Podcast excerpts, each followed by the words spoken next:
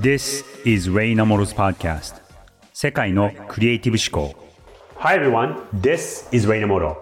皆さんこんにちは。ニューヨークと東京を拠点にするグローバルイノベーションファーム I&Co 共同創業パートナーのレイナモトです。この番組では世界で活躍するトップランナーのクリエイティブ思考に迫り21世紀を生き抜くヒントを探ります。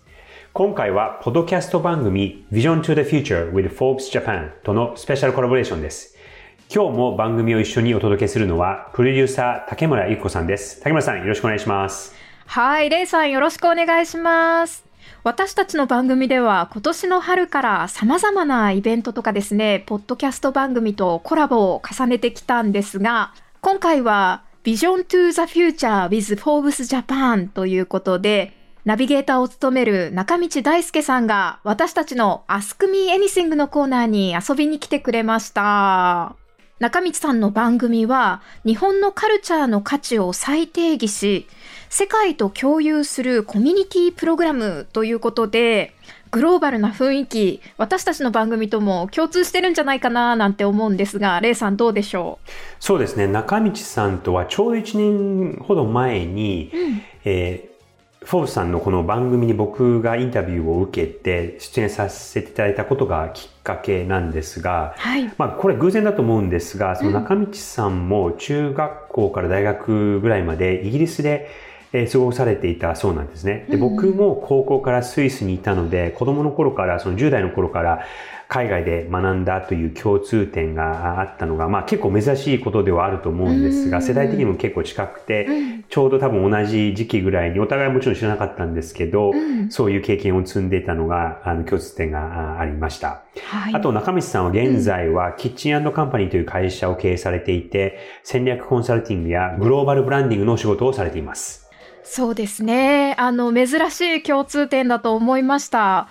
そうですね。やはりその共通点があったっていうことから始まり、ああ、日本ってこういうことあるよねとか、あの、中道さんは、え日本にいられて、僕はまあ海外にはいるんですが、日本の企業様とお仕事をすることが、あの、結構多くて、うん、えー、まあ日本のそのいいところと改善点があるところの話とかっていうのが、あの、全然一緒に仕事はしたことはないんですけど、あ、そういうことあるよねっていうのが、結構思った以上にありましたね。ああ、そうなんですね。はい。なので、今回は前編と後編の2回に分けてお届けしようと思っています。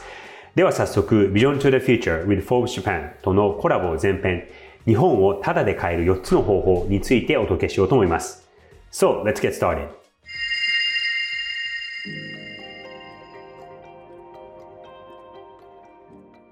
今回は Vision to the Future with Forbes Japan のナビゲーター中道大輔さんにお越しいただいてます。中道さん、よろしくお願いします。どうも、よろしくお願いいたします。はい。じゃあ、まず、あの、軽く自己紹介と、中道さんご自身のバックグラウンド、そして今どんなことやってらっしゃるかっていうことをちょっとご紹介いただければなと思います。はい。あの、まず、Vision to the Future Forbes Japan ということで、まあ、あの、これかれこれ、3年半、4年近くやらせてもらって、もともと JFF の深夜番組から始まったんですけども、この番組自体はですね、まあ、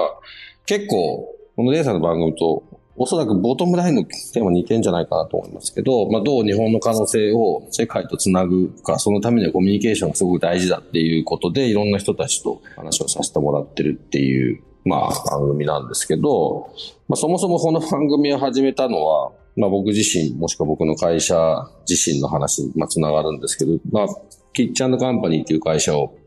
実は今年でやっと10年経つんですけど、いう会社をやってまして、うちの会社何をしてる会社かというと、まあ、これ結局僕自身が今までやってきたことがこう全部こう凝縮されてるような会社で、基本的には日本の可能性をどうやって世界の可能性にして、日本の文化を世界の文化にこう浸透させるかっていうところをベースに自分たちでクライアントをサポートするビジネスと自分たちのブランドを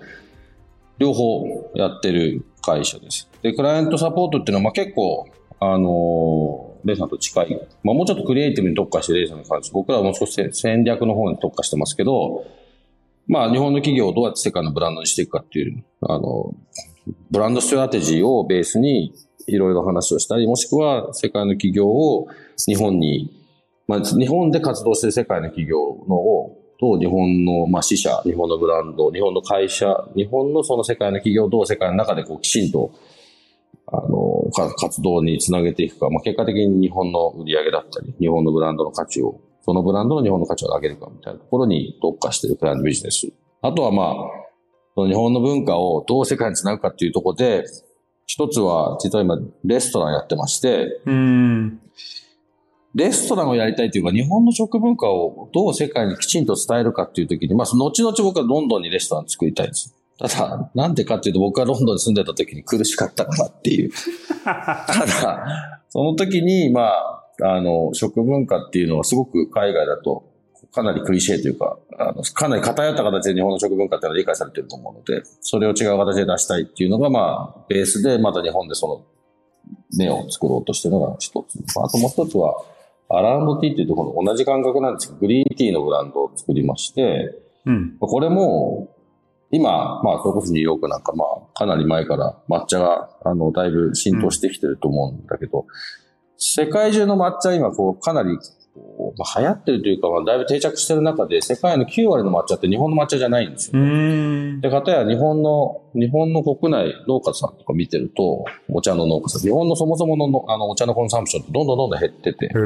さらにはペットボトルのお茶にどんどんどん変化してるので、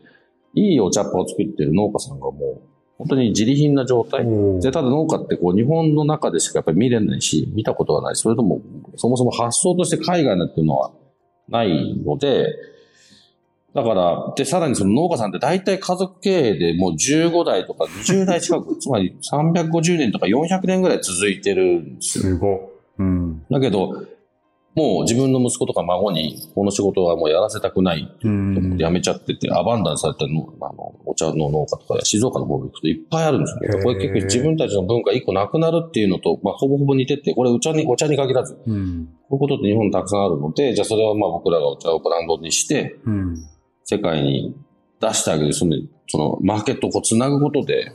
少しでも何か解決つながらないかというと、これまだ始めたばっかりなんで、まだまだ全然その、言ってることと、まあ、やってることのギャップまだ大きいですけど、まあ、そういうのもやってるような、なんでこうかなりハイブリッドなことをやってる会社です。ちょっと長くなりましたが。ただ、ベースは、はいはい。どう日本を世界に、日本の可能性世界につなげるかっていうことでいろいろ活動してます。うんなるほど。あのね、僕は今ニューヨークがベースで、で、中飯さんは、えー、東京ベースですけども、うん、あれですね高、高校生からでしたっけ？あの、ロンドン、イギリスに行かれたのは。あ、ロンドンに行ったのはね、12歳の時です。うん、だから中学なる時。あ、12歳がもう中学生の頃から。はい。えー、で、大学まで？大学出て、仕事して、うん、で、うん、その時もやっぱね、あんまり、まあ日本人としてどうロンドンで勝つか、勝つか、勝つというか活躍したいというか活動したいと思ってた時に、うん、ちょっと待てと、俺日本人だけど日本のこと全く知らないから、うん、俺なんか自分がこう、日本人としてこう、うん、やれるイメージがちょっと湧かないって思って、で、一回日本に帰ってこよったのが25歳の時ですね。結局そこからまあ、うん、ベースは日本にずっと移しちゃいましたけど。うん。うん。だからその辺もね、僕が、えっと、海外に出たのもうちょっと遅くて、16の時で、うん、はい。で、結局ずっとそのまま海外に拠点を置いたまま、まあ日本にはちょこちょことはたまに帰国するぐらいで、仕事は、仕事を日本でするようになったのは30代に入ってからなんで結構遅かったんですけど、うん。15まで日本に行って、16から海外になので、でもまあ、その辺はちょっと我々のような存在は なかなかいないかなとは、あの、思うんですけど、はい。うんじゃあ今、その、うん、日本でそういうお仕事、日本と海外をつなぐようなお仕事をされていて、ど、どんなことを考えていらっしゃったりとか、どんな、うん、あことをここで今日ね、ちょっと議論できればなと思うんですけどいかがでしょう？まあ、あの、番組、あの、ビジョントゥフューチャーの方もね、いろいろ話させてもらいましたけど、うん、なかなか日本人ってこうリスクを取ること、うん、まあ、に、苦手だと思いますし、結果的にその同調しなきゃいけないとか、まあ、その、それが裏面になってると同調圧力的な言葉もある。うん、じゃあそこに対してどう考えるかみたいなことは一つのテーマになり得るかなと思ってるんですけど、うん、それをどうやって解決して、解決するっていうか変えていくかが、結果的には、まあ僕で言えば日本の可能性世界に出すところの時おそらく繋がるだろうし、うんそういうなんか日本の課題に対しての課題の中の大きな一つに、この同調していかなきゃいけない文化っていうのは、今までは、うん。まあ今まではというか、日本の国内だけだとね、それは、その、あ運の呼吸って、まあ、あの自分の番組では話しましたけど、うん。とか、もしくは、こう、例えば謙遜するっていう文化とかは、もう絶対世界にはわもう理解できないわけですよ。自分を下げて相手を上げるなんてことは。はい。はい多。分日本の国内だと、まあ、それによってこう、ある種人をリスペクトするってことにつながるんですけど、うん。まあ、そういったことってこう、なかなか、要は伝わってないんですよね。同調、例えば同調してるっていうこと自体も、おそらく海外では、うん。そもそもそういうまあ概念がないから、なんか何も言わない人たちっていうことで終わっちゃってるだろうし、うん。なんかそのこう接点が今ない中での話をどうこう、繋いでいくかが、うん。結構大きな課題だなっていうのは、個人的にすごい思いましたね。その辺はなんかどうかなっていうのはうん。聞いてみたかったところです。うん。なんか、あの、結構いろんなことが詰まっている課題かなとはあ思うんですけど、うんその文化のこともあれば、教育のことも、こともあれば、あと、うんその言葉のおあり方、日本語ってういう、ん。敬語っていう概念が存在する言葉って、ね、英語とか他のヨーロッパの言葉はないじゃないですか、敬語っていう概念が。うん。うん、だったりとか、非常にその要素がたくさん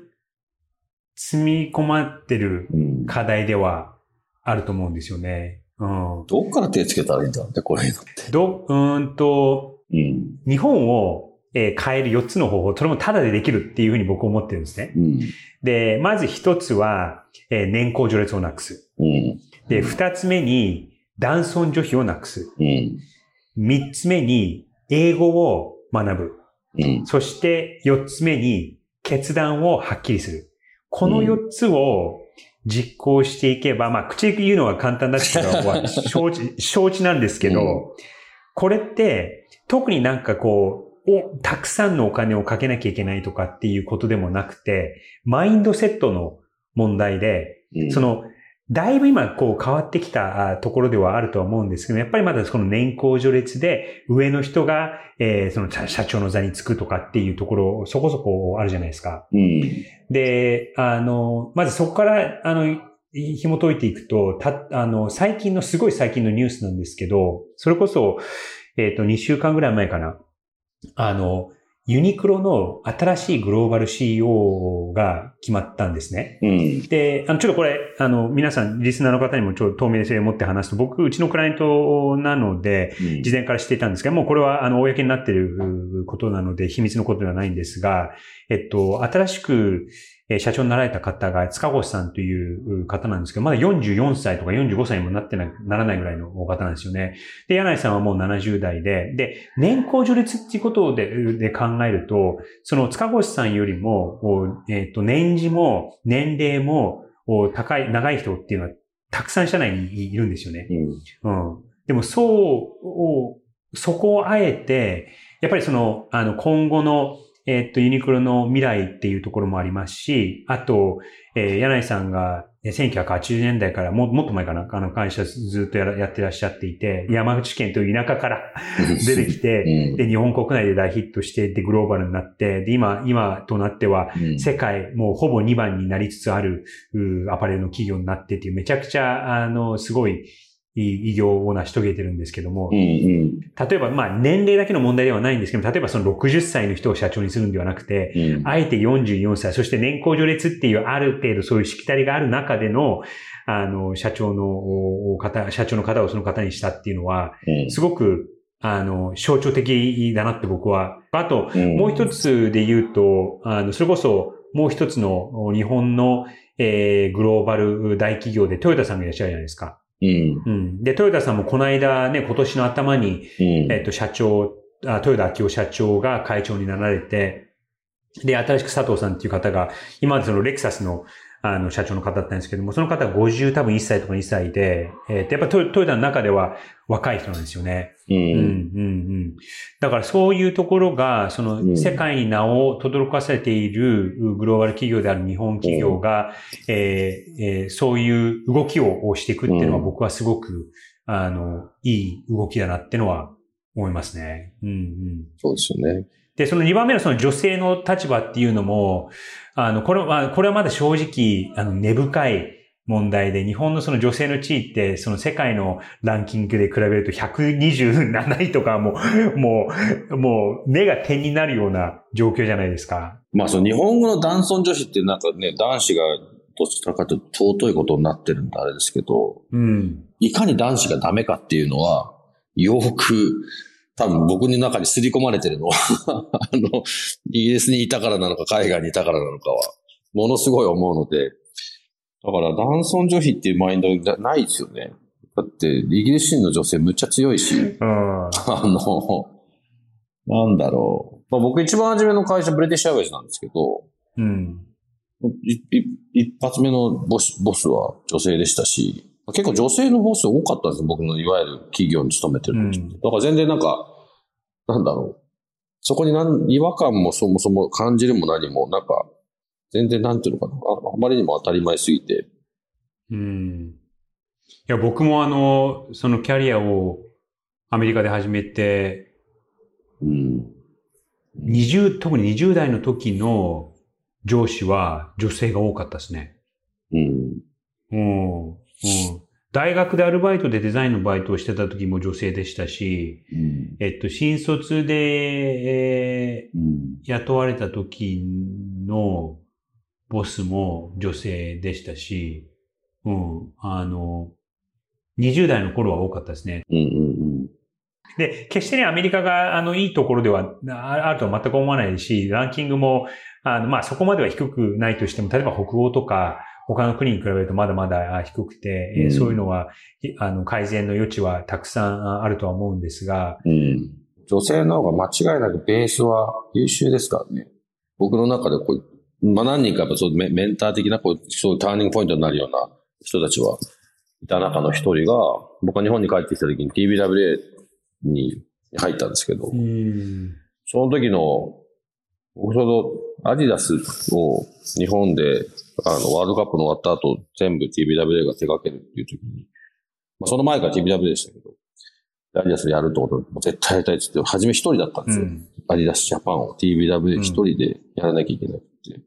て。で、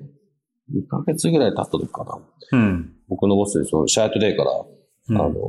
女性が来て、うん、で、まあ、たまたま旦那さんが日産の方でこう、転勤になってっていう形で、まあ、一緒に来てもらってきたその時のメアリーって言うんですけど、メアリーっていうボスはもう、もうなんか、圧倒的で、うん。多分、まあ、当然日本語わかんないし、日本語わかんないけど、もう、うん、アカウントのまあグループ、グループのヘッドでしたけど、アイダス一緒にやってて、うん、とにかく彼女の仕事もあったのは、その時は25とかですけど、うん。要は、アカウントの仕事は、とにかくクライアントのエクスペクテーションどうマネするかっていうことをすごく教わって、もう英語でしかわかんないけどね、うん、あの、日本語の話だから、これ何、どうなってんだ、どうなってんだ、もう常に質問攻め。うん。で、それで、多分ね、それ説明する中で理解して、じゃあ、こういうふうにマネしなきゃいけないと。常に、じゃあ、何これクライアント期待されてんだって、うん、それに対してこう、こうみたいな。なんか、そういうのはあったり、なんか、とにかく大きかったですよね。僕の中でそう、まあその人は特に女性のボスとか女性のこの、なんていうんですか、直属的な上司的な立場の人で言うと、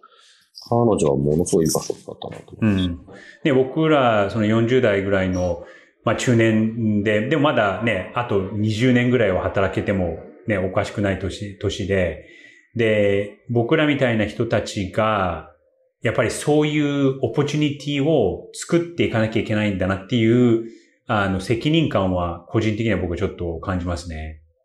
うんうんうん。次の世代に対しての責任がむっちゃあるなと思う。もともと僕はこんなことを、うん、まあ実際もっと日本もったいないからやろうみたいな話は、うん、僕実はワイダン・ケネディの会社にいた時に、はいはいはい、もうだからもう20年以上前か20年ぐらい前か、うん、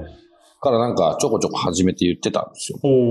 なんだけど結果的に子供生まれたことがやっぱ一番大きな、それをこう、なんちゅうの、前に出す、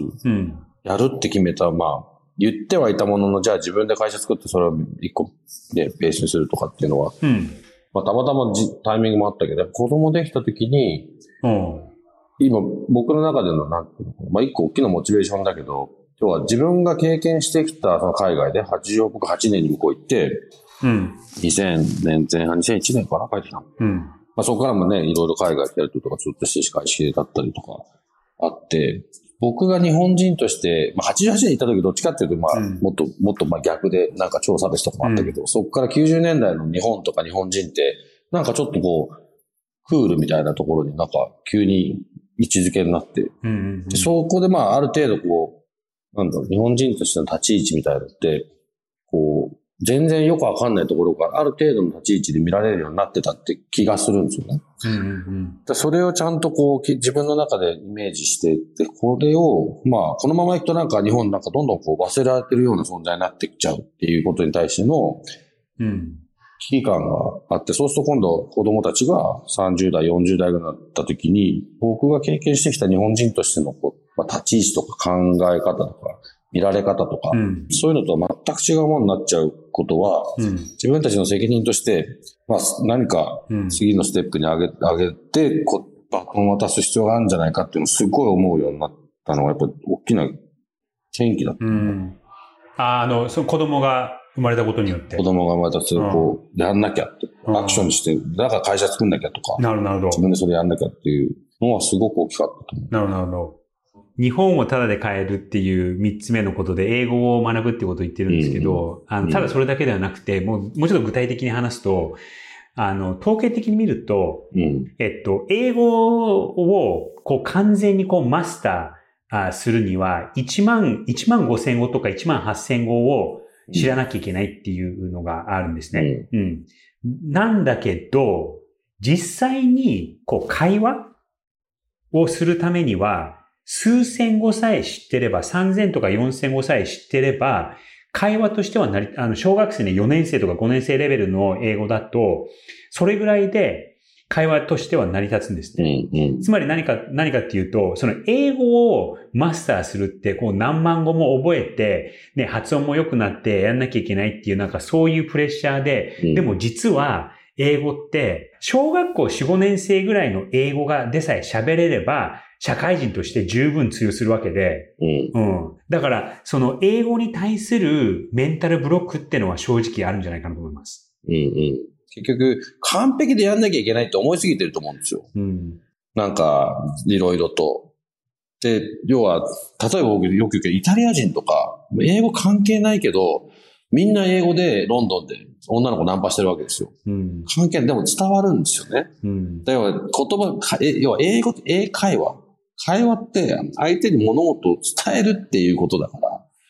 伝える意図と結果伝われば基本成り立ってるから、なんかそれをこう、発音がとか文法がとかっていうのが先に来ちゃってることが、そもそも英語のことに対しての多分問題。まあそれもだからまた教育の話戻るけど、そこだと思う。だだから、うん、なんかその別に全然伝わりゃいいじゃん。だからうん。本当に、だ単語だけは勉強していけと思うけど、単語だってそんなに、その何、何万語なんて僕も多分わかんないと思うけど、うん。どのぐらい覚えてるか知らないけど。でも、そこ気にならないですよね。伝わってるから。うん。うん。だから今おっしゃられたその完璧主義を捨てるっていう話は、いろんなところで、うんあの、他のエピソードでもちょこちょこちょこ上がっていて、その、英語っていうことにもつながるし、その後決断を,、をするしないっていうのも、ね、企業だうと、これ完璧にしない、しな、するまでは決めないみたいなうん。ところがあるから、うん。そう。で、遅くなっちゃうよ、結局。そう。うん。なるほどね。じゃあ完璧主義を捨てるっていうのは、それは一つのね、メソッドとして、うん、全然ありだと思います。ただまあ、カテゴリーとかにもよるんだろうね。で言葉に関しても特になんか、あの、一個にこ凝り固まんなくてもいいと思うんですよ。僕はなんか例えば本当に英語とか言葉を喋るのには、英語とか使わなくてもいい自分の好きなものを一個なんか海外でもできるもの。僕で言うとそれはスポーツだと思ってるんだけど、うん。その、僕は、僕多分自分の英語は基本フットボールから学んだと思ってて、サッカーで。僕が行った時なんか日本人なんかフットボールでサッカーなんかできねえだろって言われてたし、だけど結果的に、例えばじゃあクラブチーム入って、で、クラブチームのキャプテンになって、こう、その代表選手になってとかっていうのを経験させてもらって、それってまあ、自分でも努力したと思うけど、結局なんか言葉関係なしとか、もしくはそのパセプション関係なしに、結果とかが良ければ、ピックアップしてくれるっていう、まあそれは多分イギリス人のベースだったのかもしれないけど、だから面白いのが大学入った時に、僕の英語をものすごい、その、いわゆる向こうってフットボールやってる連中って、いわゆるワーキングクラスのスポーツなんですよ。だから、日本人なのに、ワーキングクラスの英語喋ってるから、大学にそんなやつ行かないですね、向こうだと。で、だからそれに肌と気づいて、あれ？と思って、俺別になんか、そう、なんちゅうの、別にワーキングクラスはどうこうじゃなくて、日本人は別にどのクラスにも属さなくてもいいし、属す必要もないのに、なんか、ワーキングクラスのなんか、ことになってて、あれと思って、そこから多分必死になって直しましたよね。へえ。あの、だからそう、うん。でも、まあ、なんだろう。そういうのもひっくるめて、別に僕らはそのクラスでも何でも、ただやっぱりヨーロッパとか特にイギリスって、やっぱクラスがあるんですよね。ださっきのもしかしたら男装女子よりもクラスみたいなことのが、もしかしたら、まあ、ただ本当に言葉使ってるだけで、どのクラスかって、まあ、ある種自分たちでプライド持ったりもしてるので、はいはい。なんかその、言葉に頼らなくても勝負できるものを持ってると、国境を越えられるし、越境はできますね。うん。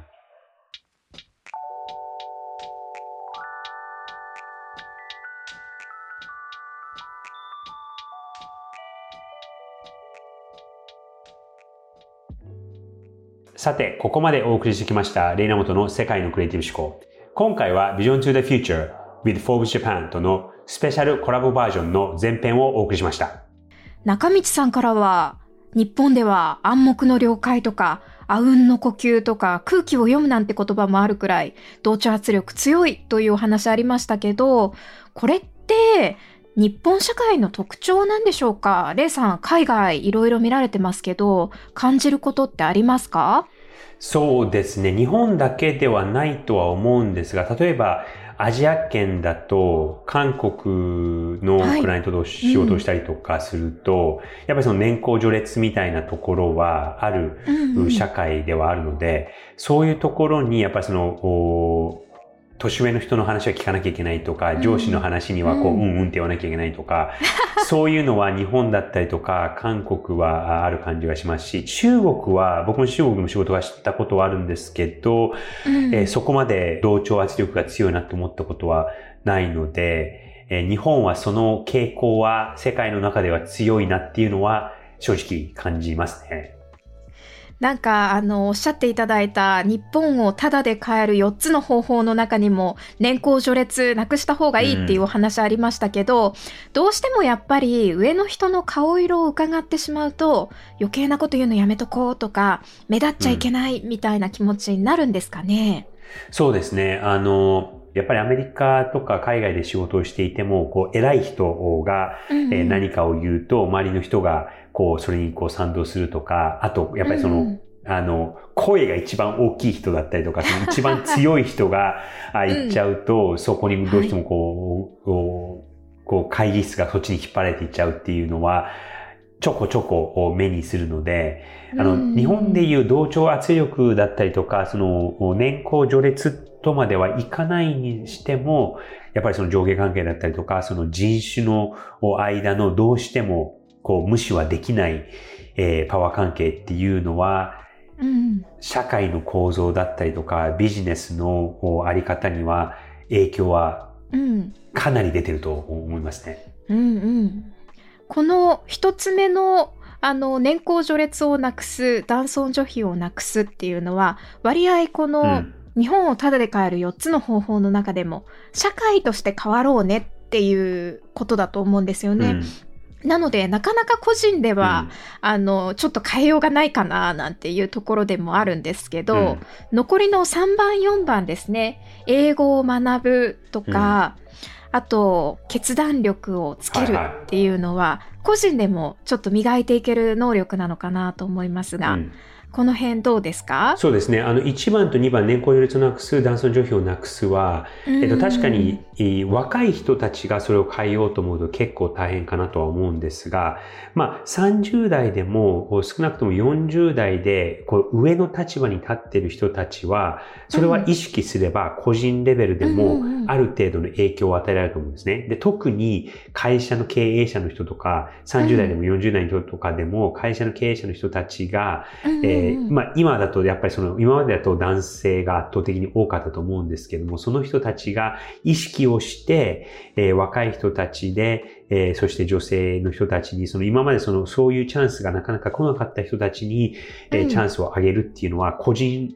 まあ偉い人が個人レベルですけども、うん。を意識することで、えー影響は与えられるのかなとはあ思いますね。ううんん、だから確かにその一人が社会を変えるっていうのは大変ではあるんですが、えーでも意外と、おまあ、この番組を聞いてらっしゃる方で40代とかの人がどこまでいるかちょっとわかんないですけども、その人たちとか、あと経営のをされている方たちが意識してくださると、あの、思った以上のお効果と影響があるかなとはあ思います。確かに。はい。で、この3番目と4番目、英語を学ぶっていうのはですね、まあ僕もその海外に出させてもらったっていう利点はあるんですが、その海外に出る前から、まあもう30年ぐらい前の話ではあるんですが、うんあの、テレビとか、あとラジオで、それこそインターネットがない時間、あの時代だったので、でもそういうテレビとかラジオとかで、うんうんえ1日15分でも30分でも、なんかその英会話の練習とかをしてたのを未だに覚えてるんですね。ああ、そんな時代があったんですか、レイさんが。ありましたよ。そうそう。ラジオで英語学んでたなんて。そうそうそうそう。で、ラジオとか、あと、僕の場合はその高校の時にヨーロッパにいて、イタリア語圏ではあったので、うんあの、イタリア語の勉強も自分でちょっとやってたんですけおど、ーそれこそ、なんかね、NHK の番組でイタリア語の、イタリア語教室みたいのがあって、こうはい冊子を買って、おーそう、今日はここみたいなのを結構地道にやってたんですよ。へえ。うん。で、それも1日15分だけで、多分よ、ようん夕方の、夕方というか夜の7時からだったと思うんですけど、それをやってて、うんで、数ヶ月やって、で、えーっと、ヨーロッパに行ったら、意外とイタリア語がこう聞き取れて、ちょこちょことだなんですけど、できたんですよ。うん。だからそういう実感も自分の体験も踏まえて、あの、英語を学ぶっていうのは、もちろんその英会話教室だったりとか、そういうのを行ければ全然いいんですけど、今だと結構タダでアプリとかでできるじゃないですか。はい。うん、うんそう。だからこれって実は、あの、ハードルが全然高くない課題だと思うんですよね。なんか中道さんは、もう間違ってもいいからとにかく使うコミュニケーションなんだからっていうのをおっしゃってましたね。そうそうそう。で、意外とこうね、あの、話してみると伝わっちゃうっていうのも、お場面もすごく多いと思うので、で、やっぱりその英語を学ぶこととか、英語をちょっとこう分かることによって、世界が圧倒的に広がるんですよね。うんあとやっぱりコミュニケーションできるようになると、人のつながりだったりとか、今までこのあなかった世界が広がっていくので、このけ英語を学ぶっていうのは、あの、思ってるほどハードルが高くないことかなとは思います。そうですね。そして4つ目の決断力を上げるについてはどうでしょう？こちらは。そうですね。これもなんか、なんか日本の文化的なところとか、社会のしきたりだったりとか、その企業の中のお企業文化みたいなところもいろいろあるとは思うんですが、なんかこのミーティングとか、こう、出て、出て、なかなかこう、あれ、今日何決めたんだっけとか、こっから何やればいいんだっけみたいなことって、あの、少なくないと思うんですよね。いやー、聞いている皆さんも思い当たるところあると思いますよ。うんうん。だから、あの、もちろんこれ、あの、会社という中で言うと上下関係がどうしてもあるので、その上の人がこう決めてくれないと下の人がこう動きにくいっていうこともあると思うんですが、逆にその、あの部下である人たちがこれ決めてくださいとか、あの、今日はこれ、じゃあここからどうするんですかってことを求めるのも一つの手としては、あの、ありかなとは思います。あ、それいいですね。あの、なかなうかん。何も決まらない会議とかいっぱいありますから、いや、よくありますよね。今日はこれをぜひ決めてくださいみたいな風に持っていくっていうのはありですね。そう。だからもう最初に今日、今日決めたいのはっていうのは、うんあの、で、僕もですね、それ、これは別に日本のってことではなくて、あの、うんこっちのミーティングをするときにも、お今日、今日何決めるんだっけっていうのは、結構口癖として、あの、what do we need to decide っていうことはよくミーティングで、会社の中でも、あの、クライアントのミーティングとかでも結構言うんですね。だからそのアジェンダが意外とこうふわっとしてたりとか、何を決めなきゃいけないかっていうのがわからない時って意外と少なくないので、これは別に文化だけでは、文化の問題もも結構あるとは思うんですが、それだけの問題でもなくて、最初と最後にちゃんとその決めることをはっきりするっていうのは必要かなと思います。確かにそうですね。いやーでもこの日本をタダで買える4つの方法1つ目年功序列をなくす。2つ目男尊女卑をなくす。3つ目英語を学ぶ。4つ目決断力を上げる。これができたらだいぶ違うなっていうのは、あの、レイさんの今の説明からも、そしてレイさんと中道さんのトークからも、まさにそうだなぁなんていうふうに私も思っちゃいました。永遠の課題ではないかもしれないですが、でも結構まだ先の長いあの話だと思うので、はい。そうですね。2、3年でガラッと変わるような感じはしないですね、ちょっとね。2、30年、早くて2、30年じゃないですかね。早くて。確かに。はいはい。レイさんが中道さんの番組に出演された回もですね、すでに配信されていますので、ぜひ皆さん、Spotify とか Apple Podcast、Amazon Music などで Beyond to the Future with Forbes Japan 聞いてみてください。また、Forbes Japan Web ではレイさんと中道さんの対談の模様を記事でも配信しています。こちらもぜひチェックしてみてください。そして次回はコラボ企画後編、日本企業のブランド力をアップさせる戦略についてお届けします。では次回もお楽しみに。世界のクリエイティブ思考、お相手はレイナモトと竹村ゆき子でした。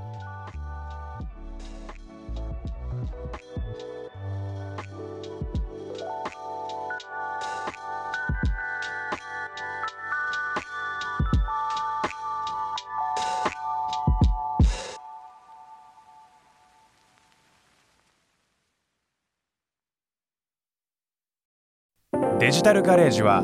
危険な海に最初に飛び込むファーストペンギンスピリットを創業以来大事にし続けていますこれから来る Web3 オープンソース時代を見据えたテクノロジーで新たなビジネスを生み出す仲間を募集しています番組詳細欄にあるリンクよりぜひご覧ください Web3 is here. Join us. Join the first penguins. New Context Designer, Digital Garage.